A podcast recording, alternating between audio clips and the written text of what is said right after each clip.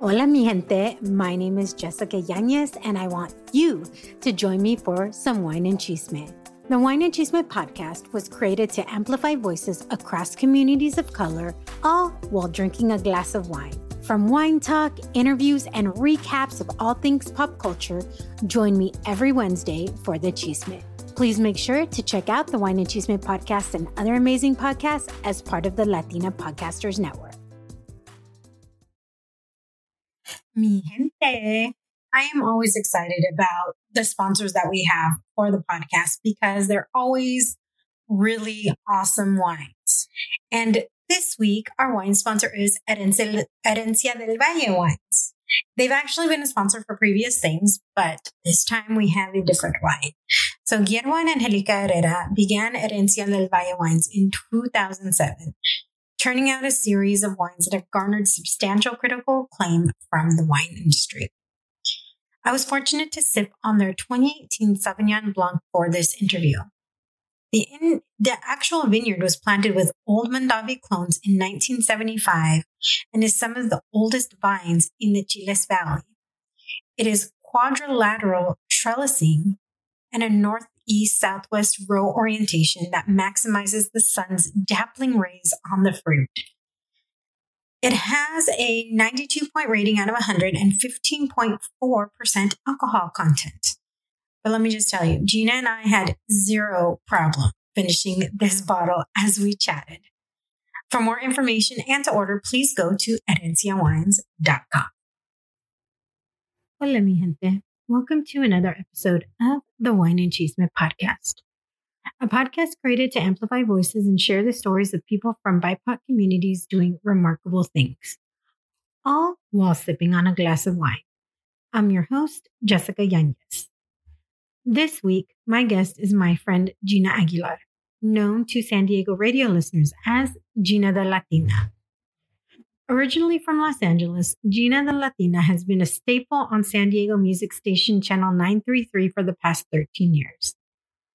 Arguably one of the most recognized and beloved radio personalities, Geena is le- currently the lead host of the Geena the Latina and Frankie V morning show. Geena quickly became one of the most well known radio on air hosts, being named Best Radio Personality in San Diego in 2014 Ranch and Coast Magazine's Best of San Diego issue. Her quick witted, fun loving personality, yet real and brutally honest opinions, has quickly made her a fan favorite. We talk about her ascension to becoming one of the few women leads in morning show in the country and the journey that led her to where she is today. So grab your glass of wine and join us for the chisme.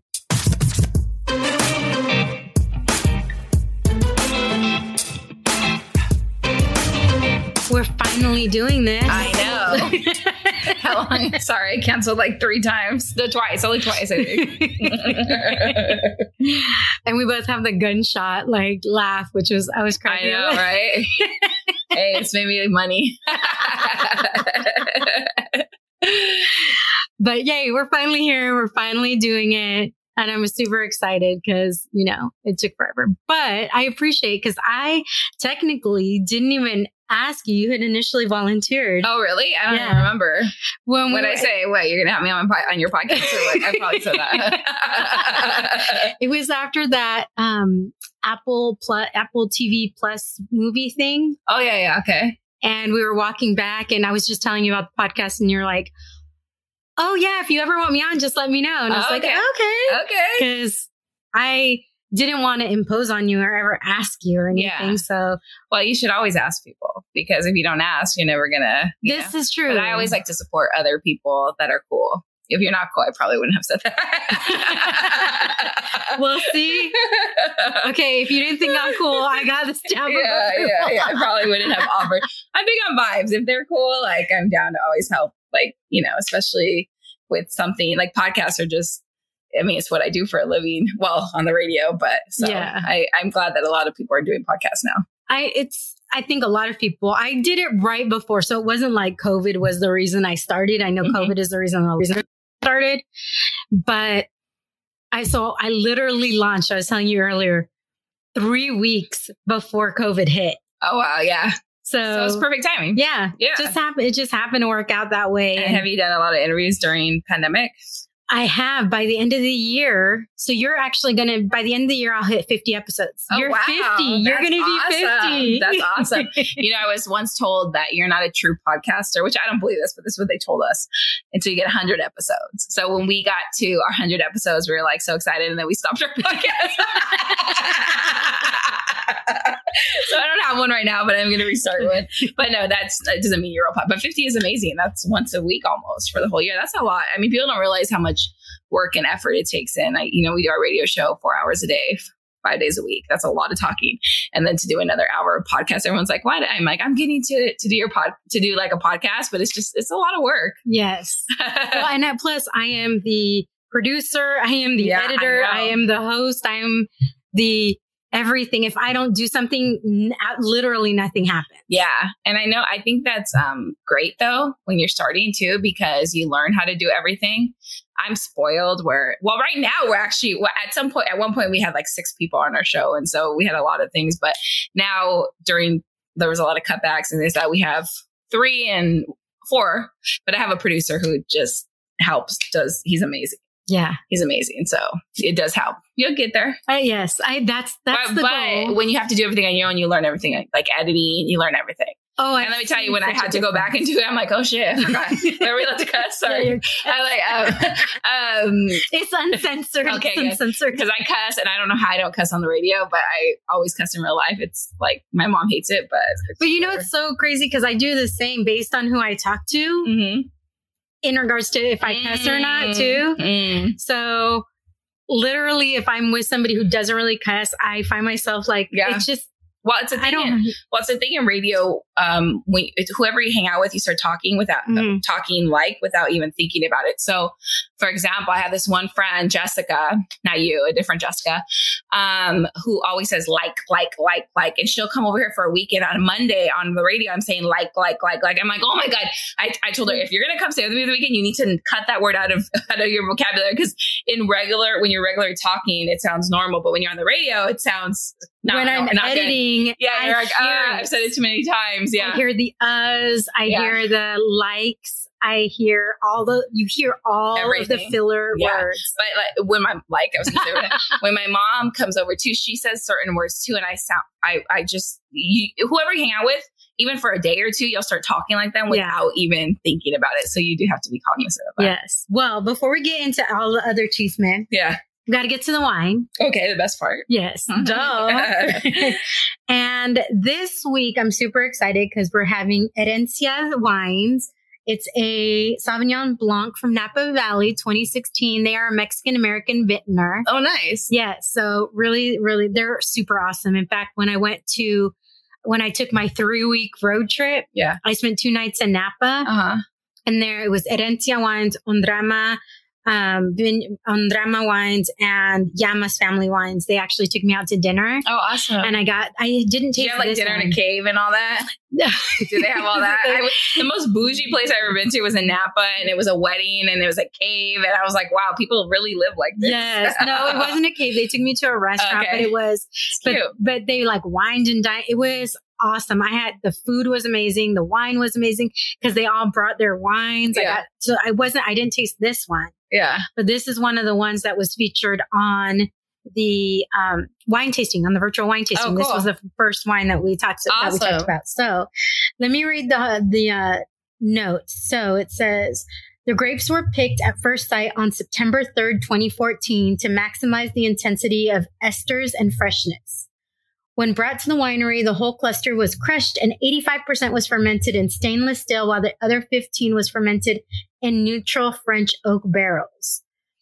Um, so it says layers of lemon zest, apricot, and other stone fruit, as well as dried herbs. And the flavors lush and full lemon cream and Meyer lemon bar, which transit, which transitioned to a whipped key lime finish. So, Okay. salud. I don't know what all that meant, but it sounded good. hmm.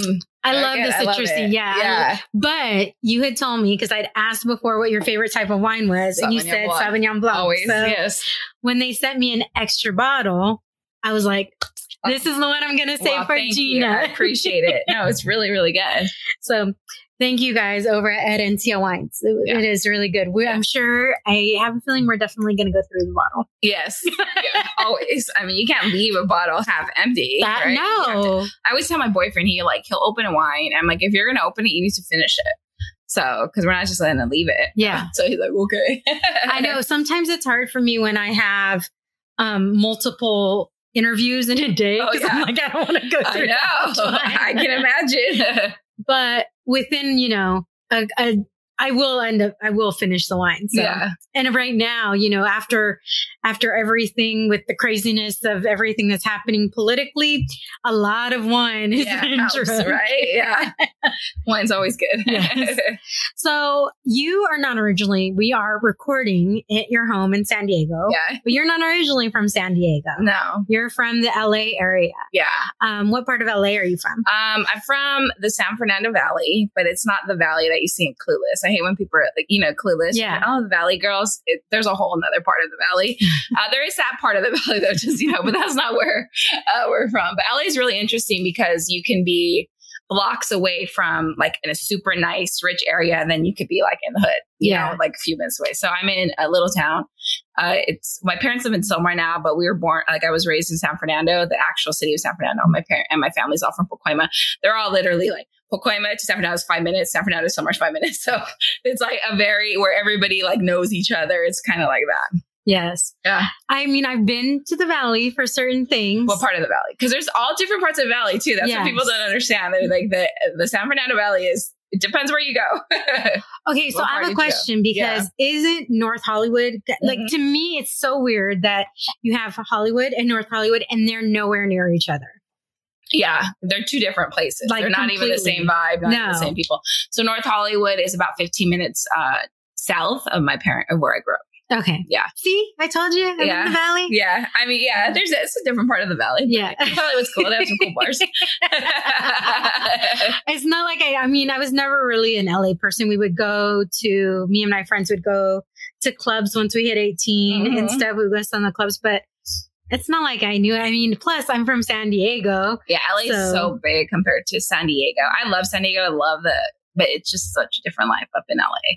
So different. So tell me about growing up in that in LA and and what your childhood was like. Um, well, I had I grew up with um, my two brothers and my parents, and I wouldn't. You know, it's funny because people like I always say like I grew up in the hood, but people think that that's poor, and I don't look back thinking it was poor. You know, so in where we're from, and it's hard to explain unless you've been there. There's definitely hoods that are poor. Yeah. Then there's hoods that are middle class, but they're still hood AF. You know, Yeah. gonna cuss again. you Um, can cuss. It's okay. Okay, My mom's gonna listen and be like, "Really? Can you not?" Um, so my mom did. Hey, at least your mom listens. I don't think my mom's even listened to a single Oh, really? episode. You know, I think my mom used to listen, but she stopped because she used to always text me, but she I haven't got a text message, so she might have gave up on me too. If my mom heard some of the things because like I have a couple episodes on like sexuality and stuff like that. Uh, So okay, I she think probably wouldn't like it. I don't know. I don't I don't know what she would do to me.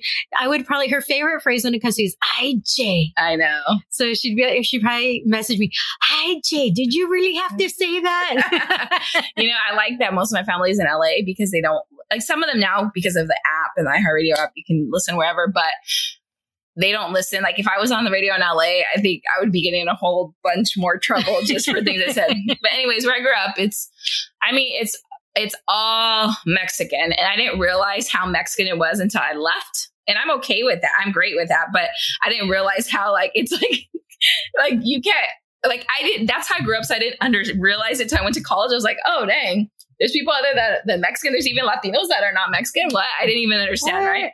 Yeah, like growing up, it was all Mexican. I would say like 98% maybe. Um, and um, it's an area where it's like, I mean, I don't know. I guess it's. I don't feel like I grew up poor, right? I feel like my parents worked hard, whatever, but we definitely were not rich. You know, so I would say like lower middle class is maybe what it is, but there are lots of gangs and, and it's lower or lower middle class depending where you are. Um, so lots of gangs, you know, I have so many friends who I love and, but they all got pregnant like 14, 15 and it's just kind of what it is, right? You know, going to, uh, party. It's funny because when I look back now, I didn't when I was growing up, I didn't feel like afraid or feel.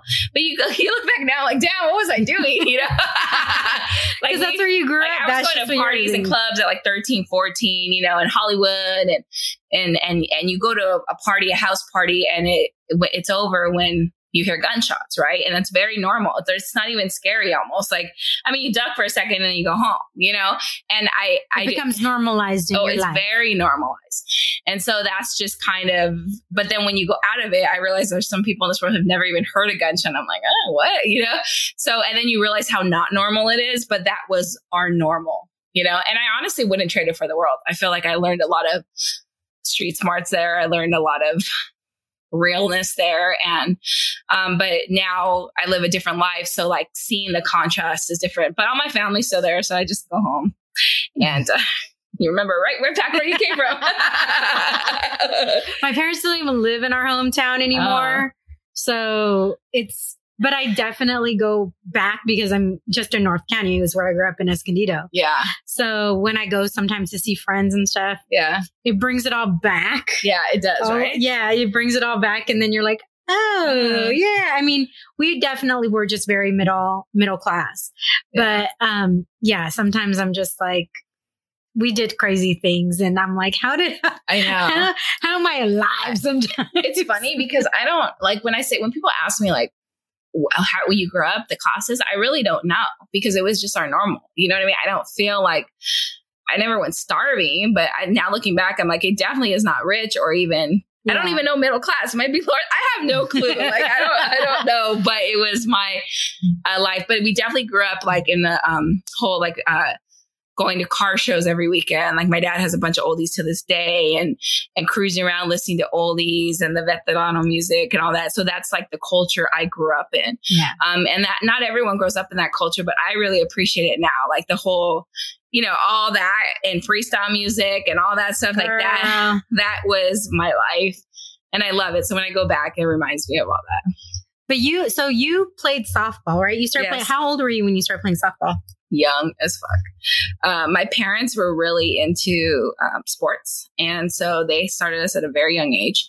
So I was probably like three or four. By the time I was seven, I was in all stars, and by the time I was nine, I was traveling the country. I'm one of the top teams in the country. So I do think that sports kept me out of trouble. Um, by the time I was 10, we were like fifth in the nation. I remember going to Tennessee. What team were you on? Uh, it was the I don't know, like a little travel team they had made. Mhm. Um, and then when I went to 11, I was on the Valley Breeze and I played that all through, which is a very, uh, it was a good organization. I, when when I think of Southern California travel teams, I think of like bat, the Bat Busters. and Batbusters, stuff, yeah. So we played it. How do you know the Batbusters? I played softball too. My Oh, sister okay. actually played on the Uh, Bat Busters. Oh, there, she must Yeah, have been good then. yeah. Uh, so yeah, we played the Bat Bus. So I, my travel team was the Valley Breeze. So that was probably when I was like 11, 12 and all through high school. Uh, we were the, really the only competitive team in the area, but we played the Bat Busters, the Firecrackers, the Cruisers, like all those teams, Mhm. um, uh, right there with them. So yeah, so I played that all my life. Very competitive. I mean, that was my life all the way until college. What do you? So I, because I feel the same way. I know.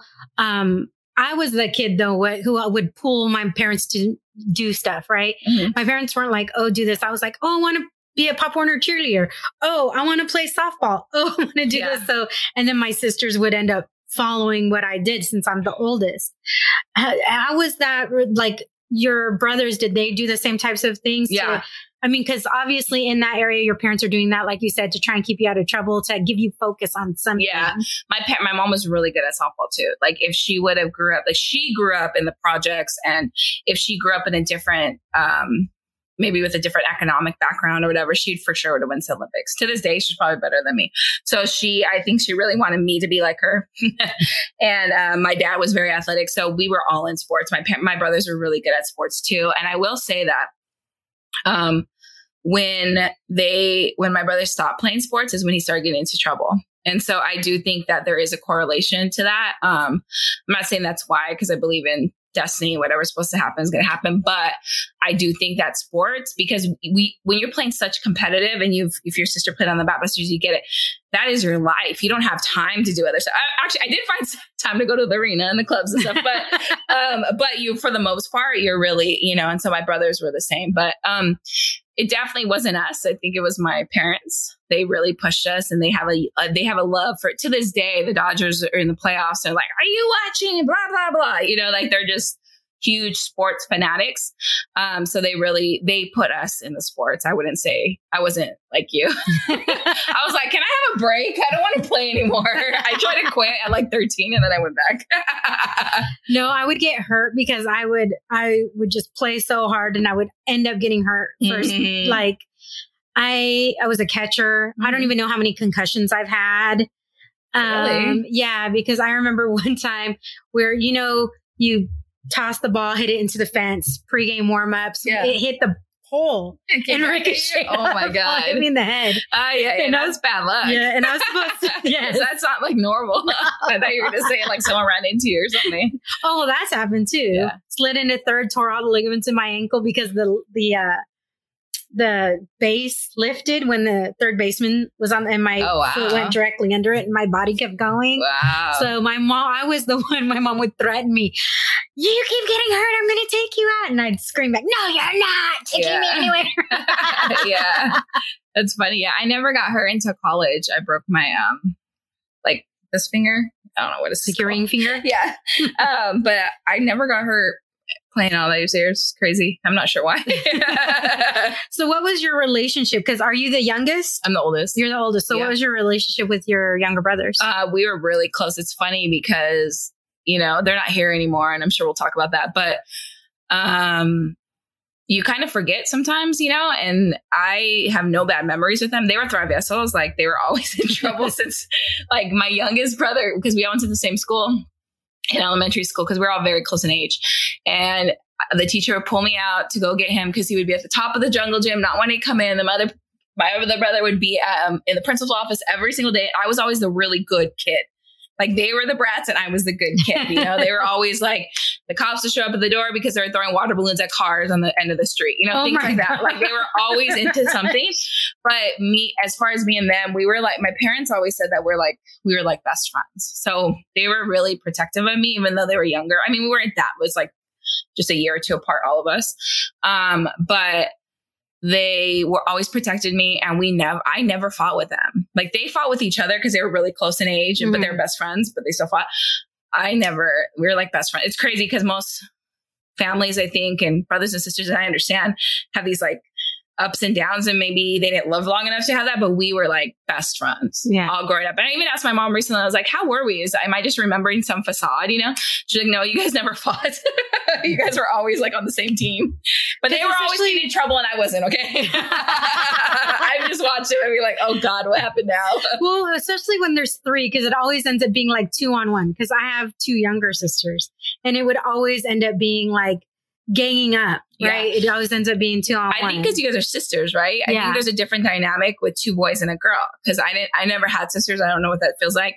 I don't think sister and brother. Well, I don't know because my niece and nephew they fight a lot too. So I don't know. It was never like that. Um, but it wasn't with that for you guys. No, not not for me. I they I think they probably fought a little bit, but they're boys. Yeah. So what what point did they stop playing sports?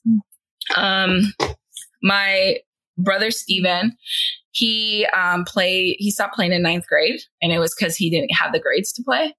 Um, and my other brother, though, he played all the way up until he passed. Um, they they they were two very different mm-hmm. different people.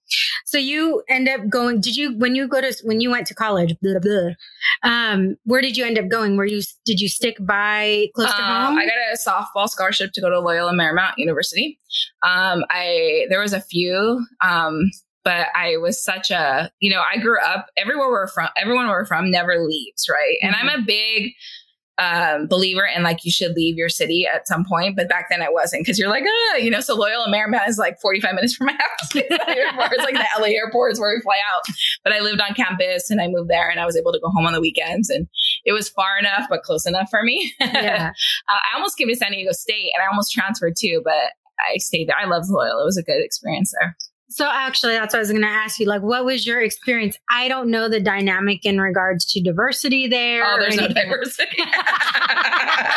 well, maybe now I'm not saying anything. I know they try, but it's all white people. Like, and I, when I say, and again, when I say white people, that's just how I talk. I'm not, I'm not prejudiced or racist, whatever. But when I went there, I was, I grew up around all Mexicans. The only white, well, there was white kids in my high school, but they, the white kids that where we grew up were more like the same, right? Yeah. So I'm talking about like white kids from like Arkansas and, you know, Wisconsin. That's a whole different breed over there. And I've For learned sure. to appreciate them as I gotten older. But when I went to college, it was my first time of like, wow, I'm a minority. You know what I mean? Like I didn't realize you that. went from majority to minority. Yeah, yeah. And there was all these people from all over the country that had accents and like, oh, like what the heck? And then the Latinos that I met there, hardly any of them were Mexican. I was still like one, like they were like, you know, uh, like my friends Bolivian and Ecuadorian and Cuban. And, and I had never met anything other literally than Mexican. Where I grew up, it's Mexican and that's it, you know? so it was a big culture shock, I will say. Um, it's predominantly white there. Um, it was there. That was a while ago. I don't know how it is now. Um, but we little like, you know, Latino Business Student Association. We started the first Latina sorority ever there on campus. It's still there to this day and it's recognized by campus, which is a huge deal. Um, so we made our little mark there. It was fun. So what made you decide like what obviously because some people would look at it and say, okay, well, it is what it is. You also looked at it and said, okay, I want to, you obviously looked at it in some way and said, I want to connect, make sure that we're all connected in some way by starting the first Latina sorority. What was like, like what was the catalyst for that? Why we started it? Yeah. Do you really want to hear this? Yes. Oh, now I really do. it's funny because we talked, I went to my reunion and I was the founding president. So I told the story. Wait, actually, did I tell the story? I don't know. I'll tell you the story. I might have changed it a little bit because it's it's not what you would think. So there was only one Latina sorority on campus. They were not recognized by Loyola because to be recognized, you have to go through this whole process, right? At the time, there was no minority sor- uh, sororities or fraternities recognized but they were like kind of underground. So they did crazy hazing. Like, I mean, the stuff they did to them was just ridiculous. And, um, I was never into sororities. Like anyone knows me, like when I say I was a president, they're like, "What is that the same person?" Yeah. Um, but a lot of my girlfriends, because I naturally gravitated to the Latinos in my dorm, so we all became friends, right? So they were all pledging it, I was playing softball. I was just whatever. And I just remember they would come to my room every night at like midnight crying and bawling and like telling me the stuff that the sorority went them. And I'm like, why are you guys doing this? They're like, well, we don't really connect with any of the other ones because they were all like white, like typically white sororities. And that was the only, their only option. And I said, ah, fuck them. Let's start our own. not knowing what I was getting myself into, right? And they're like, really? So by within the next week, they had all quit. So there was like five of them. Oh, like, so you were like really on the hook. Yeah. I was like, oh shit, we got to start our own. Okay. How do we do this? Right. How do you even start a sorority? Right. Um, but I'm very like, if I say I'm going to do it, I'm do it. Right. And they really, so it was really my girlfriends that wanted to do it. Like not really me, but, um, we researched the sororities. We found one, like we wanted definitely a Latina base. It's Latina base, but it's considered a multicultural one. Um, so we wanted something like that. We wanted something that be aligned with the values and the culture and everything we did. And so we looked into it and it took, um, whole freshman year and sophomore year to actually because there's a lot to start. You can't just like, hey guys, let's just start a sorority. That's what I thought, but it's not like that. It's not like Revenge of the Nerd. no, no, no, no. You have to get a certain amount. You have to, you know, there's lots of requirements. So we put in a lot of work and we started. We founded it with 13 girls, and now I mean, we just went to the reunion. There's hundreds and hundreds, and they're still there, and it's amazing. What um, yeah. sorority is it? Sigma Lambda Gamma. Okay. Alpha Beta chapter. There's one at San Diego State too. Um, they have them all over the country uh, the country. But um, so yeah, so then I mean that was a really short story to a long version. It was a lot more. How about when, when, before you make statements, think about it, guys. Same with my dogs. I love my dogs, but I just got them. I'm kind of like when I feel passionate about something, I just say it and then have to do it, you know. And then you're like, oh shit. But it's you know, I love my dogs. I love the story. but was it easy? No. but you would you do it again? Absolutely. Um, to to this day, the, some of those girls are some of my best friends, and even though we're all over the country or different, you know, we all meet up around. We try to meet up like once a year around Christmas in, in LA and have a dinner, and then last year we all went to Miami for. So we we make an effort to like meet up and they're some of my best friends. And I would have never met them had it not been for the sorority. So what did you study? What did you? I was a business marketing major. How do you get from, okay? Because I know a lot of people, right? I'm actually friends with a couple of people in radio as well who started like literally in community college. They mm-hmm. started and some didn't even go to community college. They just were like wanted to apply and, and everything yeah. and started as like street team people. Yeah. How do you go from like being a business major to going into radio? Well, so I always wanted to work in the entertainment industry like all my life. I've known that. And um but it's in LA it's really hard. And so I didn't want to I knew how much, you know, Loyola is an expensive school even though I got a scholarship, we were still paying some of it and I just in my I mean, head back, just if you just have to pay for books you're paying yeah. hundreds of dollars. Yeah, it's yeah. Fucking ridiculous. And, yeah, it's ridiculous. Um so I thought, you know what? I, am just going to get a business degree because I could use a business in anything I do. Because I, I was somehow smart enough to know that I might change my mind, or you never know, you know. So I got a. So that's why I declared my business marketing major. But all my internships in college from day one were entertainment ones. So I was like, you know, I can always have a business degree to fall in, or I can always use the business degree. So um, I started interning everywhere, and one of them was at a radio station. And I interned there for like nine months, and I started working on the street team, and it was the funnest job ever throughout college. And I never left, even though I tried a lot of times. What were your other internships? Um, I worked at DreamWorks in PR. I worked at a music video production company, which was so much fun. That was my first one. I was like, I worked on like the Black Eyed Peas video. I did like all this. I thought it was so cool. Um, I worked for college magazines, um, University Connection. Do you remember all that? Like, I don't know. I think so. Yeah. I worked for that. I was a writer. I thought I always thought I wanted to be a writer too. Um, and so I worked there. Where else did I work? Um, the radio station, probably a few TV stations. I don't know. I was always, always working. Yeah. Yeah. So what made radio stick out versus all these other things? Um, so a lot of them were little internships, but the radio station, I loved everyone I worked with. Like everybody, we became like best friends and it was just such a cool environment. I got free concert tickets and like it was just fun. And I love music. I grew up around music. I love music all my life. You know what I mean? Um, I can tell by yeah. the decorations yeah. in your apartment. So it just felt like right at home there. And so when my internship was over, the promotions director was like, Hey, what are you doing after your internship? You want to work? Yeah, sure. So he hired me the street team. It's minimum wage, but it just was so much fun. Like we got to go to so many events and I would say the people and the environment and just, you know, being out and about, it just, just was me. I never thought I was going to be on the radio though. I just, just like the environment. I, I was always like a fun job. I didn't think it could become a real job. So when did it go from street team to a real job? Okay. Like where, like how did you end up transitioning? So I worked there all through college. Um, and then when I graduated, I was like, okay, now I got to go get a real job, right? And so I got a job at Fox Sports TV as a sales assistant. And my boss at the radio station is like, no, no, you can't leave it. And I was like, why? I can't like, you know, I have to go get a real job. I had a degree now, you know? And he's like, well, how about you just stay around and just when we have big events, like we had Wango Tango, we had all these big events and or work every other weekend. So I was like, oh, that's easy. It's like my friends, you know? Yeah. So I was actually doing both jobs. Um, and then I did that for about a year and I could just never, and he let me work whenever I wanted. Like, hey, you want to work this big concert? You want whatever. And then my brothers died. And then should we get into that? Because that's yeah, part of the story. I, I, well, I, I, knew it was right after you had graduated college. Yeah. So, yeah. So, um, it was a year after I graduated college. My brother, who was 17 at the time, Matthew, he um, I'll just tell you what. So he went to where we're from. We go to flyer parties. Did you, did you guys do those? No. I don't know why it's like a valley thing. It's weird because I thought everybody knew about them. Every time what is story, a flyer no clue what a flyer. oh, were we the only ones that did this shit?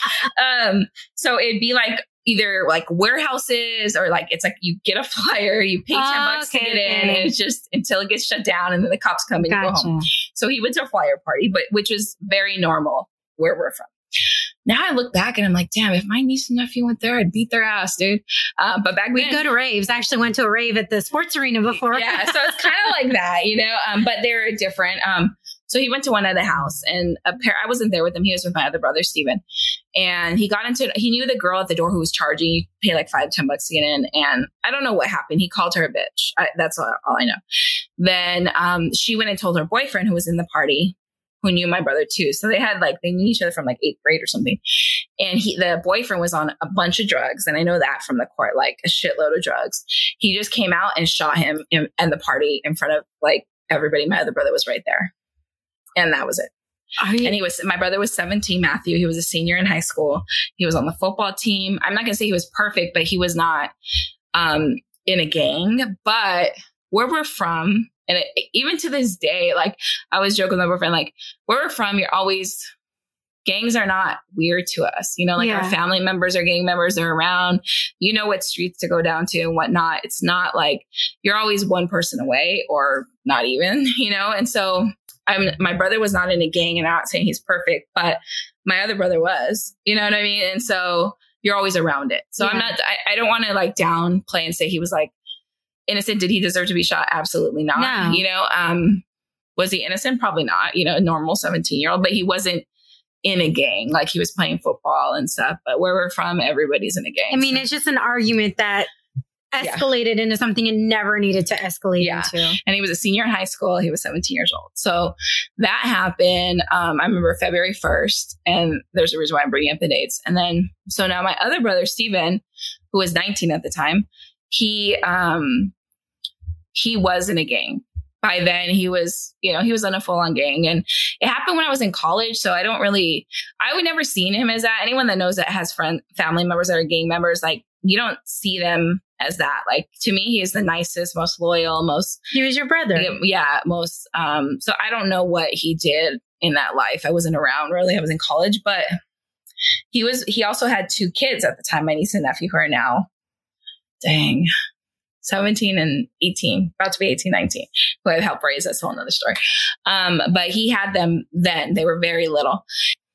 So after that happened, my brother, I mean, it's crazy because people that are from the streets understand this, but people that are not don't, right? So, you know, when my bro- he was with my brother when he got shot, and he didn't want to testify, right? Because where we're from, you don't snitch. Yeah. And to this day, I probably wouldn't. You know what I mean? It's just not. I know I'm evolved and whatever, but that's just like ingrained in us. And so, I. But at the time, I was like, why don't if you just go testify? You saw him, you know. And he's like, he he told me something. He said, I mean. I don't know. I'm gonna say this on podcast, but it's true. Uh, he said, he said, look, he's uh, if I, if I, either way, he's gonna get killed. That guy. He's Yeah. like, he's uh, is a, if I, um, Street justice or court justice. yeah, it doesn't matter what I do. And it's true. So I've never checked on him. I don't know what happened with that guy. I mean, I don't know if that's true, but it was a very realization of like, I think that is epitome of where we grew up if you're asking where we grew up. Like, you know what I mean? Because Yeah. that's very true. You know, and so anyway, so my brother didn't testify. He went, the guy went, the, by the way, the whole court system, that's a whole nother thing that took forever. So um, after that, my brother, Steven, was trying to get his life straight. So my best friend's dad, George, he, um, he got him to work with him um, far away because where we're from, like you just stay in the same area. So far away was like 45 minutes away. And he would go as like pipe fitters, I think. He would go and he was doing a good. He was working at five o'clock in the morning, coming home, really trying to get everything for his kids. But anyone that knows the gang, you can't just leave. Like unless you like move to another state. And even then you better be careful Yeah. you can't just leave. So he was trying his best. I remember I was living in Burbank at the time. He would come stay with me, but it's just really hard to get out of it. Like I would just tell him, come on, let's, it was crazy that I live in San Diego because back then I would tell him, look, let's move to San Diego. All like, we'll just start over there. And he did not want to do it because you just can't, you know? Mm-hmm. So six months to the day, he went to work. He came home and um, he was at my cousin's house and they were swimming. It was like three o'clock in the afternoon because he worked early. And so it was like three or four. And then they were going to the local park, Sylmar Park, where we're from, to play basketball. And my cousins were like, they were taking a shower. So they said, we'll meet you there. So he went ahead with his friend. They went in the gym. And the only reason why I know this is because on the court, the, the kids that were testifying were little kids. They had an after school program there for kids that were like, I mean, the little kid to me looked like six years old, maybe. Mhm. So maybe like, I don't know how old, but uh, the little kid on the stand said that there was three black guys and there's three Mexican guys. The Mexican guys wanted to play with the black guys and basketball and they didn't want to. So the Mexican guy threw the ball at him and went to the other side. And the black guy went to the bench, pulled out a gun and shot him. In the auditorium, like at three o'clock in the afternoon, with all those kids around. So all those kids are probably traumatized to this Oh my gosh. Yeah. And um, the kid that shot him was only 14 years old. Yeah. What? Yeah. So, um, and then my brother died later that night, but it was six months to the day at the same time, which is crazy. So July 1st, February 1st, July 1st, Six. Oh they my died gosh. at the same time. Yeah. Geena, you lost your brother six months from Yeah. each other? Yeah. And my grandma died two weeks before that. Yeah. So, yeah. So my, my grandma was sick already, but she, so we lost three people. You know, the whole thing, like you lose them It comes in, yeah. I kind of believe that. I mean, I don't. like Oh, believe I totally believe it because it always happens. I'm always Yeah. waiting for Yeah. the next one as as Yeah. soon as it. Oh my so gosh! after that happened, so the first after my first brother died, I was functioning and still going to work.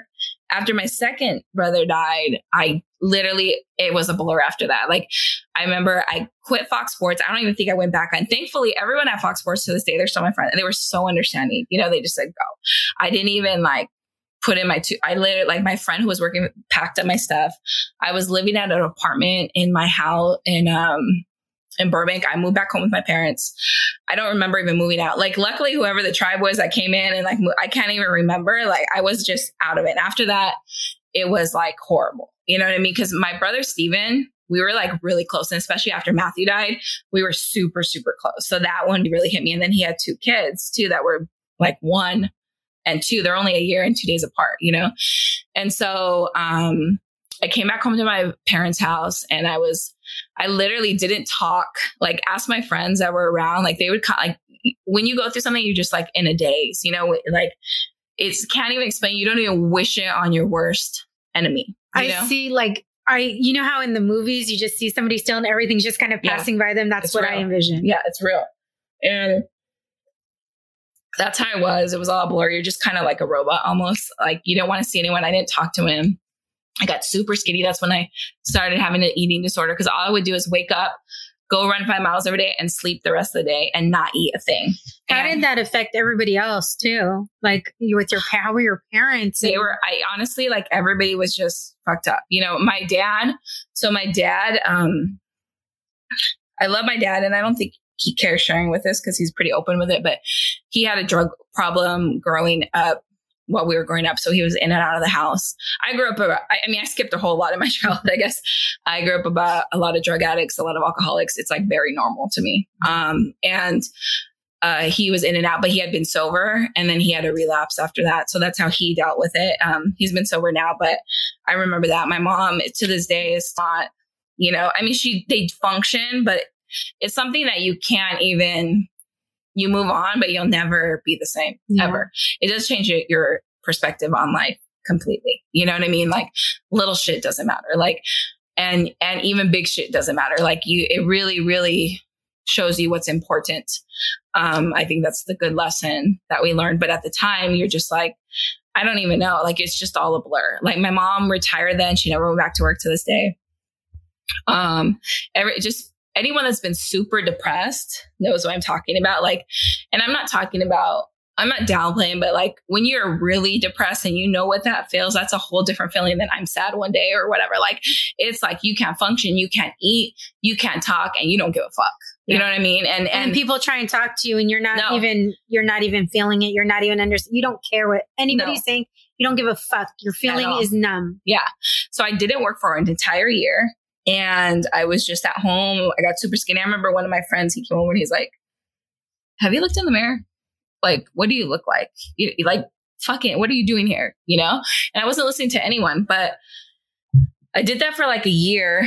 And all of a sudden, so at the whole, same time, I was always employed by KIIS FM, the radio station, by the way, because I was never taken off the payroll. Um, but I wasn't talking to anyone. And I always say before we move on, grieving is like everyone grieves differently. I hate when people judge people like, oh, well, they seem fine because they're out partying. Because I went through so many like during that time, I would was dead and didn't fucking talk to no one. I also went and party a shitload with people that I probably shouldn't have been partying with just to get out. I also like everyone grieves with different and goes through waves. So you can Yeah. never judge people when they lose someone. I always tell people that like if you've never lost someone, you are blessed, but don't judge people that have. Let them go through. I mean, yes, help them when they want to be helped, but also I, I I really commend my friends who were there for me, even though I was probably like the biggest bitch and didn't return their calls and talk, but like hang in there for them. Realize that they're going through something that that you will never understand. You know what I mean? I hope you don't understand or you will at some point, but like, you know what I mean? Also, I think there's a difference between people that are sick and you're expecting to die and unexpected death is a whole different thing. And especially when it's younger people that you expect to live forever, you know? Yeah. Um, so I was at home for like a year, really depressed, fucking skinny as fuck, like just not eating, like really just not healthy. Um, and I wasn't answering my phone. I don't even know if I had a phone. I probably like just, I don't even remember. But my old boss at the radio station, we're like, again, we're like a family there. Radio is like really like family. And somehow he called my house phone and someone got me on the phone. I'm like, hello. And this is what he said. He said, get the fuck out of that house. That's And I was like, huh? He's like, you need to come back to work tomorrow. And I was like, oh, I don't know. And he's just like, you can work as little as you want. You can go home when you want. You don't have to go out on the streets and set up the tents because I fucking hated setting up those tents. And he's like, you could just work in the office, you'd be on the promo team and no one hearing it. Cause I was really embarrassed at the time too, because that entertainment world is doesn't even know the fucking hood world. You yeah. know what I mean? So I thought that they would judge me, which by the way, they later on they were also cool, but it was my own mind that I, oh, people are gonna judge me, whatever. He's like, no one's even working here. The only people that work here are your good friends. Like everybody else that won't even know. They don't even have to know what happened. You know, you're just a new employee. So I started work the next day and I went in. And um, he was true to his word. I didn't have to go on the streets. Um, and it was just kind of to get out of the house, really. And about a month or so later, um, one of the big bosses, his name is John Ivey. And the reason I say it, because anyone in radio music knows John Ivey, I didn't know who he was at the time. He said, uh, maybe it was a few months in, he said, he pulled me into his office and everyone was like, what the hell? But you know, when someone's a boss, but you don't really know what they do, yeah. especially that. And he pulls me in and he's like, have you ever thought about being on the radio? And I'm like, like on the radio? he's like, yeah, like talk. I'm like, no, because it was always just fun. He's like, what would you want to be? And I mean, what else was I doing? I was like, yeah, sure. And he's like, all right, well, give me an air check and we'll listen to it. And I was like, okay. And I walked back to my older boss's, uh, his name is Kevin Secchi. I said, Kevin, John Ivey wants an air check. What the fuck is an air check? like, I don't know. Cause in LA, you're not even allowed to go in the studios unless you're the DJ. Like, it's like, you know, you yeah. don't mess with anything. And he's like, what? So luckily by then I had made so many friends there. Uh, my, this producer, Tony, he took me in the studio, told me what to say, recorded it, t- like I didn't know anything. And they really worked with me, like, because I think I had become friends with them. I gave, came back and gave John Ivey the air check after a few got thrown away, they kept throwing them like, no, that sucks. Don't, don't give it to yeah. um, and an air check is kind of like a demo, yeah. you know, but I didn't know anything about that. And um, pulled him in and he listens to it for like 20 seconds as he turns it off. And I'm like, oh shit. Oh, side note, John Ivey is like like Justin Bieber shouts him out. Like he's Ryan Seacrest boss. Like he, any big radio DJ in the country, he found them. Any artist, he broke the record. So he, this guy is like, like Google him. He's fucking huge, right? So that's who it was, right? The time I didn't know. I was just like this. What a huge, like, what a huge break, right? That, yeah. Like, how often does that happen, right? Never. It's destiny, right? And and so he's like, he stops. He's like, okay, well, we need someone um, to do like go out on the streets, like do call ins, like, hey, I'm out here in the corner, blah, blah, blah. Come get some free stuff and we'll pay you like $500 each time you go out. Oh, he's all, that good? I was like, yes. Like, I, like that was so much money to me at the time. You know, I was like, hell yeah, I got, just got to do one event a month or two events, you know? Um, but yeah, so later it's funny because years later I had lunch with him. I was like, why did you choose me? Because now, like, being in radio and understanding how it works, like, that is unheard of, right? He's like, look, he's like, when I would go to events, he's all, you are always working super hard right? He's like, I can teach anyone to be good on the radio. I can't teach people how to work hard. You were always the hardest person, hardest working person in that room. And so I knew I could teach you how to be good on the radio. I can't teach people work ethic. That's what he told me. And so I was wow. like, yeah. So I was like, okay. Um, so after that, I started doing call-ins and then I was so, I think.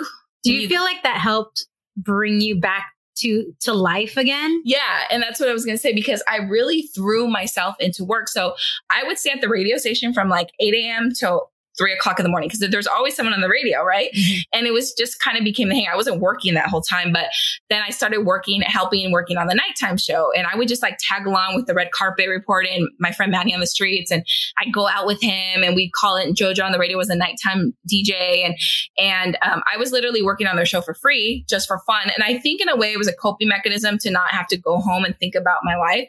So I literally worked there from 8 a.m. till Jojo went home at, cause we would come back to the show like till two o'clock in the morning every day, like, or maybe going at 10 and like, it was just crazy. Like, but it was so much fun. So I started going on the red carpets. And one day, um, I did that for like a year and I was doing working on the Friday night party show. So I was just like that person that was just helping with everything. And I thinking back, yeah, it was probably because like I didn't want to go home and I didn't want to go back to reality. And that was just my sub reality kind of. Yeah. But I learned so much during that time. And, um, what was I going to say? Oh, so when Ryan Seacrest came on the station, he took Manny up to a show. So Manny's position needed to be filled. So JoJo, who was the nighttime DJ, said, I don't want to audition anyone. Well, actually, backtrack. Before that, um, I remember this is when I proved myself, and I love telling this story because there was a Lindsay Lohan, like in LA, there's always some kind of red carpet. There, yeah. There's always something to do. So there was um, there was a Lindsay Lohan album release party, and there was the James Bond premiere. So Jojo couldn't figure out where to send Manny. And I was like Manny's assistant. So he's, he put me on the phone. He's like, Geena, hey, would you be comfortable going to the James Bond premiere by yourself? I was like, yeah, sure. I was scared as fuck. like, I was like, I've never gone without Manny. I don't know what to do. But, but I've been with him enough times. But you know, you're scared. But yeah. I just, I was always confident. I always say, you know, people like, oh, don't fake it till you make it. No, fuck that shit. Fake it till you make it, but work hard and figure it out. Because yeah. I really feel like you can figure out whatever you want. So Manny went to interview Lindsay Lohan and I went to the James Bond premiere. So I'm this like little Latina girl and they have, everyone has these big cameras. And what we would do is we call the radio station live, give the celebrity the phone and they would go on the phone live on the oh radio. Oh right? but you got to remember on red carpets, it's like craziness. To yeah. get them to stop to you is crazy. So Pierce Brosnan, James Bond was walking and I think he sees. I this, had such a crush on him yeah. since Remington Steele. Right. he sees like this little Latin girl like handing him the phone. And I think he just grabbed it. Everybody was looking at me like, who the fuck are you? Like, E News, Us Weekly, all these people. and he stops for me. I also think I was significantly younger at the time. I was smaller than everybody. Like everyone was like, who the fuck is this girl? You know? And I dressed super chill. You know, I always dress super chill. Like, so even then, like it was a carpet and I was like in a hat and fucking chucks, you know? and um, he stops on the phone. So the first interview I got for JoJo was Pierce Brosnan. And so after that, he trusted me. So for, so he, whenever Manny was out or whenever they needed two people, I just would fill in. And so when Manny went to Ryan Seacrest, JoJo said, I don't want to audition anyone. I just want Geena. So I became the red carpet reporter for the radio station. And then about a long story short, about a year, and I started getting all these calls from different places around the country saying, Hey, we want you to do mornings, like come audition. And I was like, at the time, I still wasn't convinced that I wanted to do radio. And I was like, I don't want to move anywhere. This is my fun, you know, blah, blah, blah. But one of them was San Diego. And I've always loved San Diego. Like I grew up coming here. I came here during college. My friends like whatever. And some of my friends from LA worked in San Diego. They're like, just come audition. And I came down and I auditioned. And um, again, JoJo did my air tour. I had a lot of help because I still didn't really know what I was doing. In LA, you can't just go in the studio. They don't let you just talk on the mic here. Yeah. Maybe not in LA. I auditioned um, and I was moved down that like in a week and I got the job, moved down in a week. I was the last girl to audition. They had already like pretty much picked the girl. Um, and I got the job, moved down for a week and I've been here. It's been 14 and a half years.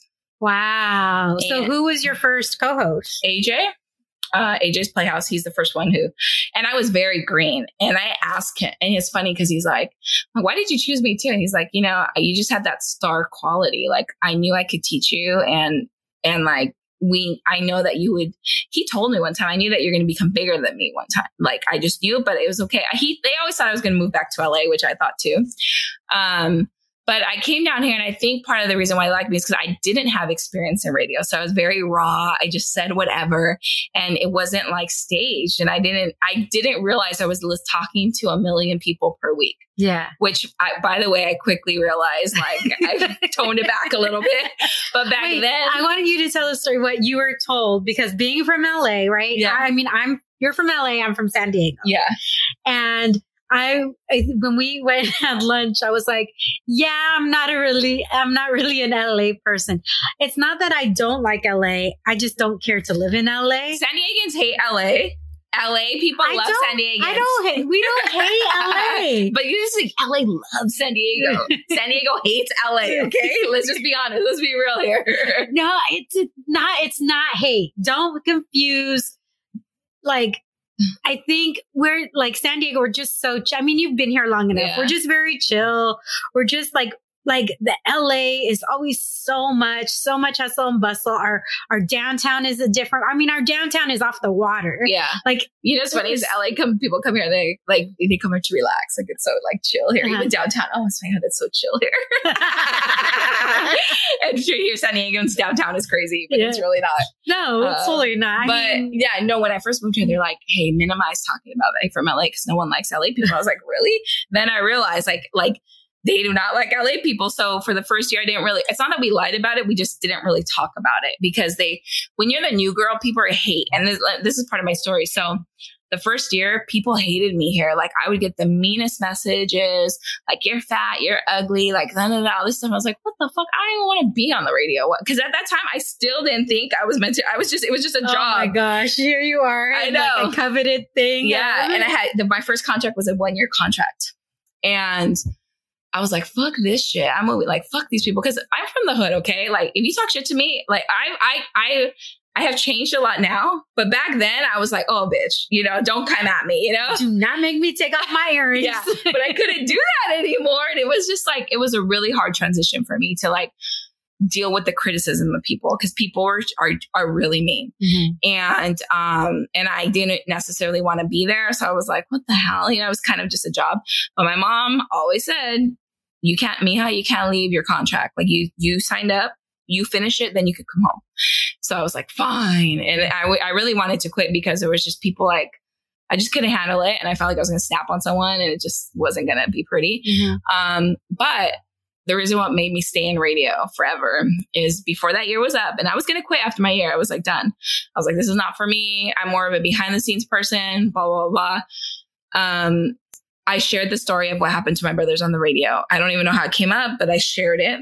And that I have never to this day got so many emails, so many messages, people thanking me for sharing my story, people relating what I touched people with that story. And so, you know, th- that's when I realized, look, most of the time we're joking around, having fun. Our job is to entertain, right? Yeah. But when we do have something serious to say, people listen. And if I can help people that way when it's important, then I could deal with the you're fat, you're this, you're that, you're stupid, whatever the comments are. And that day is when I realized, okay, I'm going to put my ego aside and I'm going to deal with this because when I have something important to say to this day, people listen and people connect to you. And to me, that's more important than a few haters or whatever. Yeah. Um, so I didn't quit and I am still here 14 and a half years later. but that was the last time I tried to quit. But I always say I tried to quit radio so many times. I tried to like before, like it was. It's crazy looking back. Like there was a like God was kept saying like, "Nah, you're not quitting. Nah, you're not quitting." You know. So what made you, because you touched on something, you said you're a, a lot different than, Yeah. and I've gotten to know you like, on like an energetic type of Mhm, side, mhm. spiritual side. What was the, the catalyst that made you start exploring that side of yourself? Um, so I think, you know, so when I, I never fully healed from my brother's death. Um, I was depressed and then I threw myself into work. And even here, I threw myself into work for the first however many years. But I will say that when you deal with, and everyone will deal with, uh, grief in their own time, but it, it's going to hit you at some point. Yeah. And for me, it hit me probably when I was here, probably for four years. And I started getting sick. And I had like fibroid tumors. I had all these like like different things. And um my body was showing me like you got to deal with your shit. And I still kind of dealt with it, started like dealing into like the healing stuff and all that. But um one day I met this girl who uh, my friend Vanessa who uh, was an energy healer. And I had, since my brother's died, I've seen so many therapists and I'm not against therapy. Um, I always say, find what works for you. I personally couldn't find a good therapist that I really liked. Right. So I didn't know that there was even a whole nother realm. Right. She's like, you should do uh, theta healing. I'm like, what the hell is theta healing? You know, it's like energy. So she kind of explained it, whatever. I met her on a random trip, like in a random hotel. Like it was just, meant to be, right? Yeah. I came back and I did a session with her, and one session with her did more for me than five years of traditional therapy ever did for me. And so I was like, whatever this is, I want it. And I started seeing her uh, every two weeks for an entire year, and it changed my life. And I will always say that. And then I started, um, I'm a natural learner. So I'm like, okay, well, what the fuck is she doing? You know, what is this energy healing? What is this? You know, and it's hard to explain unless you do a session. Yeah. Um, but you're pretty much moving out old beliefs, like because we have we carry so much shit from like our childhood and traumas and stuff. And yes, you could talk about it, but are you releasing it? Right. So it's Yeah. a combination of talking and releasing that energy from your body, and miraculously you start healing. Right. And um, and then I started. I wanted to learn more, so I started taking classes, and I'm a certified theta healer now, and I do it on the side. I don't. And at first, I was kind of not gonna make you embarrassed to talk about it. What? So I'm gonna make you. Yes, whatever, yeah.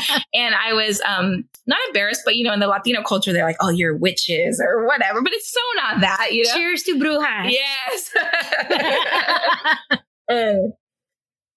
That's what you think until you do your session. Everyone I've ever done sessions like, oh my God, this shit's amazing, you know? So it's not anything like that. But, you know, we come from Latino background where they're like, ah, you know, because I'm sure like all that. I've recently started doing tapping. Yeah, I did that in one of my sessions. too. Yeah, I Mhm. Like um, yeah, I do because you know we've talked about like how we both have issues in regards to um, our cycles and everything Yeah. like that, and my friend got her certification and everything and, in tapping, and so she walked me through it. Mhm.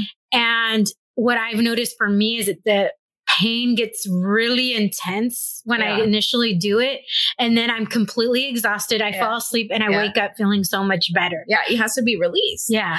And th- what people don't think is that emotional traumas that turns into physical pain.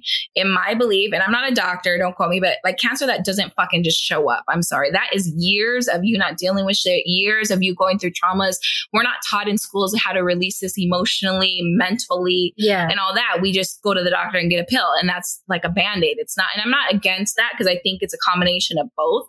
But I'm saying you really need to focus on the core of the problem. And a lot of the core of the problem with health, with mental health, with all that stuff is shit we've gone through, and we're just Especially in the Latino culture, like we don't talk about shit.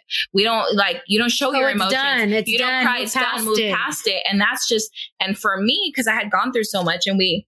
I mean, I skipped over a lot of stuff, but I saw a lot of stuff in my childhood that people should not see. You know, like, I mean, a lot. I grew up around drug addicts, alcoholics. Like, it's very normal to me. Like, I grew up really quick, you know, and all that shit was in me. And then my brothers, and then like, I don't want to die at 30, you know? And so, It was just like a volcano building up. and I still think, and so I started working myself, and I'm still working myself, and I work with all these energy healers. I go to regular, I go to an endocrinologist too, but I do like I try to do everything, and I always say find what works for you and do more of that. And it's changed my life, like it really has. Now I always say like. I'm still from the hood, right? But but I will say that, you know, my job really made it's not worth it. Like I worked too hard to get where I'm at to let some dumb person, I'm not gonna get in a fight on the street, whatever. yeah. I've learned, and also I grew up, we're fighters. Where we're from, we're taught to our defend ourselves, right? And that my brother's um fighting mentality is probably what got them killed. You know what I mean? I don't think that's a reason to get killed, but your mouth can get you killed, Yeah. right? And so is it worth it? You know, and that's what really made me stop. So I'm not saying that my initial reaction sometimes is to like talk shit back or do whatever, but I've worked hard to not be like that anymore. Yeah. So if, if that's your question, like I work hard to not, I know it gets you in trouble. I know it's not good. I know we need to evolve for the future. It's still in me. I always say, I just said that today, like you can't ever take, but I've really worked with a lot of healers to like change who I am and change the cycle because, you know, I grew up around grandmas that are still getting arrested for beating up people. I mean, I just had a story with my mom, but not my mom, but someone else about something. I'm like, really? You know, but that's just where we come from. You know, like you're in court because you just beat up a girl. Oh my God, you're a grandma, you know?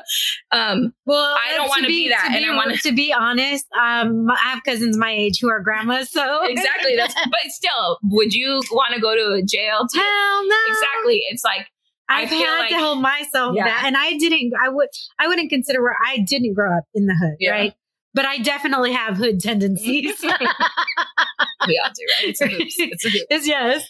Um, but it's just kind of you realize like I also want to be a better example for my niece and nephew, um, who I helped raise and who are like my i'm not going to say they have a mom so i'm not saying i'm their mom but they're like my kids you know what i mean? Like i supported them all their life. I'm really really close to them. I want to be a better example. I want to stop the cycle. I don't want to just keep going. And if right. they can see me being successful and like changing you know you're changing the narrative for your whole yeah. family. And at some point i became aware of that. And so I know it's my responsibility to be like that. How has that helped you in regards to, because I'm sure being in entertainment and being a public figure, uh-huh. it, it can take its toll. Yes. You're not always going to yes. get along with people you work with. And how has, has this helped you deal with those types of the things as well? Yeah. Absolutely. I mean, energy healing and all this spiritual stuff helps every part of your life. I think um, it helps you understand other people better, It helps you understand where they're coming from, using your intuition to make decisions in business. Like it has changed my life. Like the second, yeah, it helps everything. I mean, I would say it's it's more like it started. It's like self exploration. Who am I? Like you know, get start very basic, but you can really go deep into a lot of this stuff. And I encourage people to do it when you're ready. I think everybody some people are not ready, but yeah. when you're ready, like I'm a big meditator. I think meditating changed my life also, you know what I mean? And that's a skill that I think everybody should do. I wish they taught that in schools. Yeah. I've, I've heard some like starting to where they, they're like doing yoga and yeah, things like that yoga. to be able yoga. to, yeah. to release that. Do you foresee your future in San Diego? Um, so it's funny because I used to always have a plan. I'm going to go back to LA and I almost did. I almost, that's a whole nother story. I almost was going to work with Ryan Seacrest. Um, is that when Karen left? Or Ellen, Ellen K left? Yeah, Ellen K left. Yeah. I was up for that job and that's a whole nother, I'll tell you off. I can, I can tell you on here, but that's a crazy story. But, um, after that, after that didn't happen, I realized I'm, and I started getting into all this stuff, like what we believe, people that believe in spirituality and the universe and all that, like the universe has a plan. We don't have a plan, right? I, I believe in being a good person and working hard and giving back. And I, I trust that the universe and God and whatever it is you believe in, um, will lead you to where you're supposed to be. Right. So I don't have a plan like I'm going to go like I I used to be like that. Now I just Girl, I had the, to let that go. Yeah, I, I, just live in the present, and so far it's worth like every when you are working on yourself and working hard and being a good person and just putting out the right energy, the right people, the right situations, the right you don't even have to work for it. Almost, I know that sounds crazy, and the hardest part is people trusting that. But when you can really, really get to that point, you understand what I'm talking about. No, I totally get that because before I even moved back down to San Diego, because I lived, I've lived I think I've I've hit all of the Southwest pretty yeah. much. I lived in New Mexico for a couple of years. I lived in Arizona for a year. I lived in Dallas or Texas for 15 years. Yeah. So I've hit the, the entire Southwest. Yeah. And when I moved back to California and I was living in Orange County for the first two years that I was uh-huh. here, I had actually started following you. I wasn't in San Diego. I don't even know how I mm-hmm. found you. Yeah. To be perfectly honest, on Instagram. And I thought, and I just yeah. like loved your energy. Yeah. So I would message you every once in a while no clue, never listened to the show or anything. Uh, I just knew you were there, but I, and you would message back. I'm sure you, yeah. Oh, that's cool. I'm sure you were like, you never messaged back. I'm like, dude, I try. I hate social media, by the way. Okay, that's another Obviously, I'm glad I responded to you. Yeah. but then, like, we meet, mm-hmm. right, mm-hmm. at a Wordiful event from at Liz Hernandez and then yeah. we just vibe. Yeah. And it's so crazy because it's not I had no idea I was moving back to San Diego. So for all I knew, I was never going to meet you. I just yeah. really liked your vibe. And I thought you were like, from what I saw, I yeah. thought you were cool. Yeah. And now like we're becoming friends. Yeah, so it's just so like, you're totally right. Like, I believe in all that. When it's the right people, the right situation, everything, because uh, you know, San Diego isn't the hugest city, but it's still it's a big, big city. Yeah. And I'm very actually closed off to people. Um, and I'm trying not to be like that. But, you know, when you're in this industry, you meet a lot of like fake people or people, whatever. So I became really closed off. But then I was like, but then I could be closing my off myself off to great people. So mm. to so I'm working on that. Um, but once you just trust that the universe is going to bring the right people into your life, yeah, you're not even worried about fake people because fake people don't even come around me no more. Like yeah. I, I, trust, and they it, reveal themselves pretty quickly. Yeah, and I feel like I have a good intuition where like I know who someone's cool or not right away. People don't understand it. Like you know, at my job, I make decisions without even knowing. And like everyone looks at me like, what the hell? But I haven't been wrong once. So now to this thing, they'll be like, Geena, what do you think? You know what I mean? but I believe in that. Like I, I know my intuition and I know that my gut feeling and I don't need a reason to maybe not talk to someone or I don't need a reason to talk to someone. And I've become, you know, we've only met this year, but like I was telling one of my other girlfriends, they thought we knew each other forever. I was like, no, I just met her a few months ago. um, but I don't feel right weird be- inviting you into right, my house. Right before COVID, we did not. yeah, yeah, yeah. But like, you know, like, I don't, I don't just bring anyone in my house, but I feel comfortable with you. And I trust that. And I trust yeah. the universe. And I know that my intuition, I trust myself to know that, you know, but you have, it takes work to get there. For sure. Yeah. I've gone through this whole thing during COVID because I would always trust my gut because anytime I've gone against my gut, I, yeah, I'm mm-hmm. like, fuck, why didn't I just trust it? I mean, I remember even in high school, I got in an argument, like me and my best, quote unquote, best friend at the time, um, had, I don't even know why we had a falling out. All of a sudden, she didn't like me. She's talking shit about me, all this and that. And then randomly she calls me and she's like, let's do something. Let's blah, blah, blah. And I just didn't, I was like, even on the phone, I was like, yeah. why do I feel like if I go, I'm going to get jumped? Yeah. Like legit. Really? Yes. Uh, and what happened? Where they? I didn't. Yeah. I found out later they were planning on jumping oh, me. Shit. For something. I don't even know why, to be perfectly yeah. honest. Well, like, that's why you got to trust your gut. Yeah. You know, and people like that, I mean, it's hard, but like you send them away with love and you create your boundaries and you trusted your gut and you don't have to deal with them again. Yeah. And even know? now with, with COVID, it's given me as hard as it was. Like I was telling you earlier, it was so like the very first few months, it was really, really hard, but it's given me an opportunity because I think this time it gives us an opportunity, right? Yeah. And what we do with that opportunity is up to us. Yeah. But it's really given me an opportunity to kind of get to know myself in a way that I never have or I never wanted to. Yeah. I never wanted to take the time yeah. before. And it's really revealed people to me because I am a super extrovert, but that doesn't mean that I can't be around people. It just means that I need to continue to keep my circle small. And yeah. I, it's to me, it's more about quality than quantity. Yeah. And you're right. I've you just, you with everything in your life. Yeah. Where do you, if, if there was another young girl, young Latina girl yeah. who was going through maybe, maybe she's listens to you now on the radio. And yeah. I mean, or first of all, girls empowerment. Yes. First of all, the fact that you have Geena the Latina, like you're full out putting it out there, but you're also one of the very few women who leads a radio show in this mm-hmm. country. Mm-hmm. Like you, it is the Geena the Latina and Frankie V show, not mm-hmm. the other way around and that's very new by the way. Yeah. like yes. we're, we're progressive like but it's still women we have a lot like yeah but yes okay. How did that feel like knowing that this was like obviously there was a change in regards to host hosting and everything. You were you're the yeah. staple you remain there but how did that feel when that change actually happened? You know um so the last time with my ex co-host kramer um, I thought for sure then it was going to be Geena and Kramer because he was coming from another city. I'd been here for like however many years. People knew me. They had written in my contract that like, unless it was someone that came in, because I'm fair. Like if it's someone equal, whatever, we're cool. But if I was a guy, I would have had my own Geena Latina show years ago. It wouldn't even be a question. They give guys shows like nothing. For a girl to even be on a show, it's only been within the last five years. And a girl's name to be first on a show, that's a whole nother thing. That's almost unheard of. And then a girl to have her own show. But if you think about it, listen to the radio stations. There's only guy shows everywhere. Yeah. There's hardly any girl shows. So, but my last co-host, he was really cool. He was actually, he was like one of the most pro women co-hosts they came in and they're like, it's going to be Kramer Geena. I'm like, what? And he even told them, like, nah, put her first, you know? And they didn't think that girls would be okay. They're like, well, you're already a strong, powerful woman. Girls don't like girls. What? Yeah. And so I almost quit them. I almost quit then. And I was not happy. And I talked to my agent and he was like, look, why, maybe I shouldn't say what we are saying, but the reason why I stayed was yes, could I sue? And yes, would I win? Probably, but I'd probably be not be have a radio show.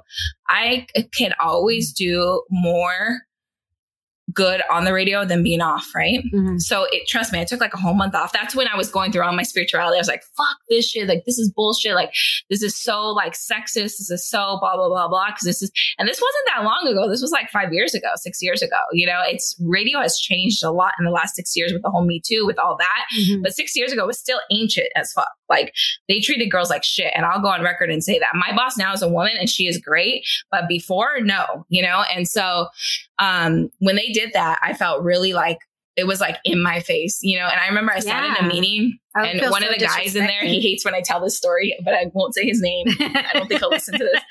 But I said, you know why I'm fighting for this? Because this was before. This was before my show. Now it was before. I said he had a daughter. I'm not going to say her name. I'll, we'll say her name is Angel. Angel. I said, you know why I'm fighting for my name to be first? Not, I don't care. At the end of the day, it's so that Angel because she was like 13 at the time. Angel doesn't have to fight for what she's earned and deserved when she's my age. That's why I'm doing this. And he sat there and it was actually above him and he listened, but they still put it as Kramer and Geena. And I was so upset, but I wasn't mad at Kramer because it wasn't him. Right. He even went in there and it was like, even, it wasn't even people in San Diego. It was like the bigger ups, you know? And. I took a month off and I really thought about quitting. And then I thought, you know what? I can do more power on the radio than off. It's just a name. I know I fought as much as I could, but I was getting to the point where I was stressed out and sick and I'm big on listening to your body and it's just not worth it. Mm-hmm. You know, I knew I fought as much as I could. In my mind, maybe I lost, whatever. I, I came back and I knew I couldn't do the show being bitter. And I didn't want to because you're not going to have a good show being bitter. So I went and cleared my head for a month. My boss said, take a month off. Like I took a whole month off, the whole month of December. I came back, whoo, started, doing theta healing, started doing stuff. And I actually was okay with my name second. So when this whole change around, I was like already over it almost. Like I was really hurt five years ago and I was like, this is injustice. This is blah, blah, but I knew whatever. And I finally came to a point where I was okay with it because I knew I had fought. I knew maybe it's just the next generation is going to do it. And then when this new show happened, my boss, she's a female, she's pro woman. She wasn't my boss before she pulls me in and she's like, you know, tells me what's going on, whatever. She's like, and it's going to be the Geena and Frankie show, no questions asked. I'm not, no one's debating anything. And I was like, oh, okay. So it was weird because it's like the second I gave up, it came. Exactly. Right. The second, not gave up, but gave up the anger, the want, the mad. Like I really didn't care anymore. Like I was just kind of okay with it. I'm still going to do my thing. Like I'm still going to do my girls empowerment conference. It doesn't really matter. I know some people may say it's just a name, but girls, women know what I'm talking about. Yeah. Like, you know, and, um, and then it just happened. So I was like, oh shit, okay, that's all right. It wasn't even like a fight, you know, this time around. So I don't know. I mean, at the end of the day, I don't really care my name's first, honestly, but I do care in the big scheme of things because for me, I always say I'm working for the future. Like I, I will not see the changes that I want to see in my career in my lifetime, but I hope the little changes that me and my friends, when I say my friends, like my girlfriend Angie Taylor, she's the first girl. She's in Chicago. She has the Angie Taylor. Uh, she was just giving the Angie Taylor uh, a rock show, the only like female on a rock station. That's unheard. Yeah, I was about to say. And she's been at radio like 20 years, you know, like she should have got it so long ago, right? So it's, you're seeing the progress. And so the way we talk and we've had these conversations is that we're doing it for the next generation, right? Yeah. So that's what I do it for. And so, you know, it is what it is. Whatever's going to happen. so I don't know if that answered your question, but no, for yeah. sure. Well, the I had asked um, what word describes your life, and you said crazy, but I think we know why. Mm-hmm. like just over the, the course of the past. I mean, I didn't even go through everything. um, you don't even know. I mean, yes, crazy. but I don't think crazy is a bad word. Everyone like no, it doesn't I, have to I be. love being crazy. My family is fucking crazy, and I love that. You know, what I mean? have you met my dad? He's insane, but he's I, haven't, I haven't met him. I've only seen yeah. him. But remember, I told you, I'm like, he kind of reminds me yeah. of my mom. I call my mom a um, a real life a, a, cartoon character come to life is how I That's describe how that is. Yeah, same. I mean, we're loud, we're crazy. Well, you we you hear an ambulance or a police, we go chase to watch. You know what I mean? like we're like all calling each other, little cheese man, like what's going on, you know? But I mean, that's how I was. That's what, crazy is all I know. Yeah, but I have gone a little. And bit. crazy is relative. Yes, yes, right. Crazy that's true. I don't think it's like I don't know. I don't have no perspective on crazy. You I've seen it all. it probably really is crazy to other people. You've not stopped working throughout this whole time. You're considered an essential worker. I know. But has there been anything during this time that has been revealed to you in a different way, or have you picked up any new habits or new hobbies or anything, or, or has there been anything that's kind of been revealed to you during this time? I think um, this time has been hard for everybody. Um, I think the weight of the world is on everybody. Um, so it's a really good time to get to know yourself. And I'm glad I've done all the work before because it hasn't been perfect. Like, you know, but um, have I picked up new hobbies? No. Well, I made up my own hot yoga studio in my bathroom, but now it's open again. Um, I would say though, and I don't know if this is your question, but I'm just going to go there. Um, I think this whole time, even though as people see it's bad, it's really waking people up. And I where agree. people were not passionate about certain things or were not like it's just bringing everything to surface. Now, people sometimes I feel like are taking it overboard and like whatever, but I do think it's waking people up to. I mean, we were probably going to have more people voting this year than we've ever had ever. No one cared before, you know, or I mean, that was just a minor example, but there's just so many things that I think there's a reason why everything's happening. And I try to remember that and try to just go with the flow and try to maintain my zen during this when the, you know, the protests and everything's right outside my door. I live downtown. Um, so that's what I think. I hope people, we see a bigger lesson or picture when all of this is over. Hopefully Yeah. it gets over at some point soon. right? I Yeah, know. Hopefully yeah. there's a there's an end to this there madness. is a silver lining, I'm sure, even though if we don't know exactly what it is right now. How can people listen to you, find you on social, Yeah. all of that? So if you're in San Diego, you can listen on channel 933, 93.3, 6 to 10 a.m., Monday to Friday. Um, if you're not, you can download the iHeartRadio app or listen online. Um, and you just put in like channel 933 and you can listen live. Um, or you could go to uh, channel933.com, keyword mornings. We put our whole show there. Um, I have my own website, geenathelatina.com. Um, and we didn't even talk about Girls Empowerment Conference. Oh my gosh, say this. Talk about your Um, Girls I- Empowerment Conference. Well, uh, Because I know it didn't, it wasn't able to happen because of this year. COVID. Yeah. Um, but we do it every year. It's like 500 teen girls from across San Diego. We get sponsors. We put on this beautiful event because I want them to realize there's more than where they came from. And so we do it like at the Pendry Hotel downtown. They dress up. Well, I'm here to volunteer whatever yes, you need. please. Yes, we'll need it. And we have speakers from all over. Luckily, I've created a great group of people and we try to get um, different speakers so that every girl in there can relate to someone. So Mhm. they're all over the place. Um, and we provide like catered lunch. We have performances. We've had like celebrities awesome. film videos. It's like a whole production. It's turned into something really cool. And it's, uh, I have to shout out SDCCU. They, they sponsor it and they've always sponsored it. And we have other sponsors too. Might as well shout them out. Uh, SDG&E, Cox, uh, Bottle Fulgers. We have a lot of sponsors. I don't want to Crossroads Deli. Uh, hopefully they don't. I hope I didn't miss you guys, but we all approve, we appreciate all the sponsors. But it's turned into a really great thing. Um, and that's why I got my Geena the Latina Day here in San Diego. Well, that's what they said because of the girls' conference. Yeah. So yeah, I would love to include you when we can get back to it. We might some do something uh, virtual next year. We're working on it, but um, that was a short version. But what was the question before that? Uh, Oh, follow me on Oh, yeah. Instagram. That's the best way, I think. It's at Geena the Latina, G E E N A, the Latina. Um, Instagram, Facebook, all that's the same. So we bookend. We start with the wine. We end with the wine. Okay. I we've already established what your favorite wine is. It's a white wine, Sauvignon Blanc. Do you Yeah. have a very specific type, like any kind, or I go through different phases. Like probably a few months ago it was Pinot Grigio. Before that it was Cabernet, uh, like Cab, Sauvignon, you know, whatever. right now it's Sauvignon Blanc. I don't know. I just drink whatever. I'm not that bougie. Geena? Thank you so much. I Thank you. We appreciate you for a long so time. much. How long was this interview? Uh, about an hour and twenty. Oh, that's not bad. That's good. Okay, okay. Hey, this is the fiftieth. Like, Oh, awesome. 50. And You- congratulations to you. That's a lot. That's, thank that's you. great. I can't believe it. It's so Get crazy. to that hundred though. Yes. I don't know. Then I'll be considered. that's probably bullshit, but that's what I'm they a- told me. You're not a real podcaster. You're hundred. I'm like, you know what? Fuck I'm you. a half a podcaster. no, but that's good. 50 is a lot. I know eh, how much work it takes. So good job. So until next time, mi gente, happy 50 and happy new year. yeah.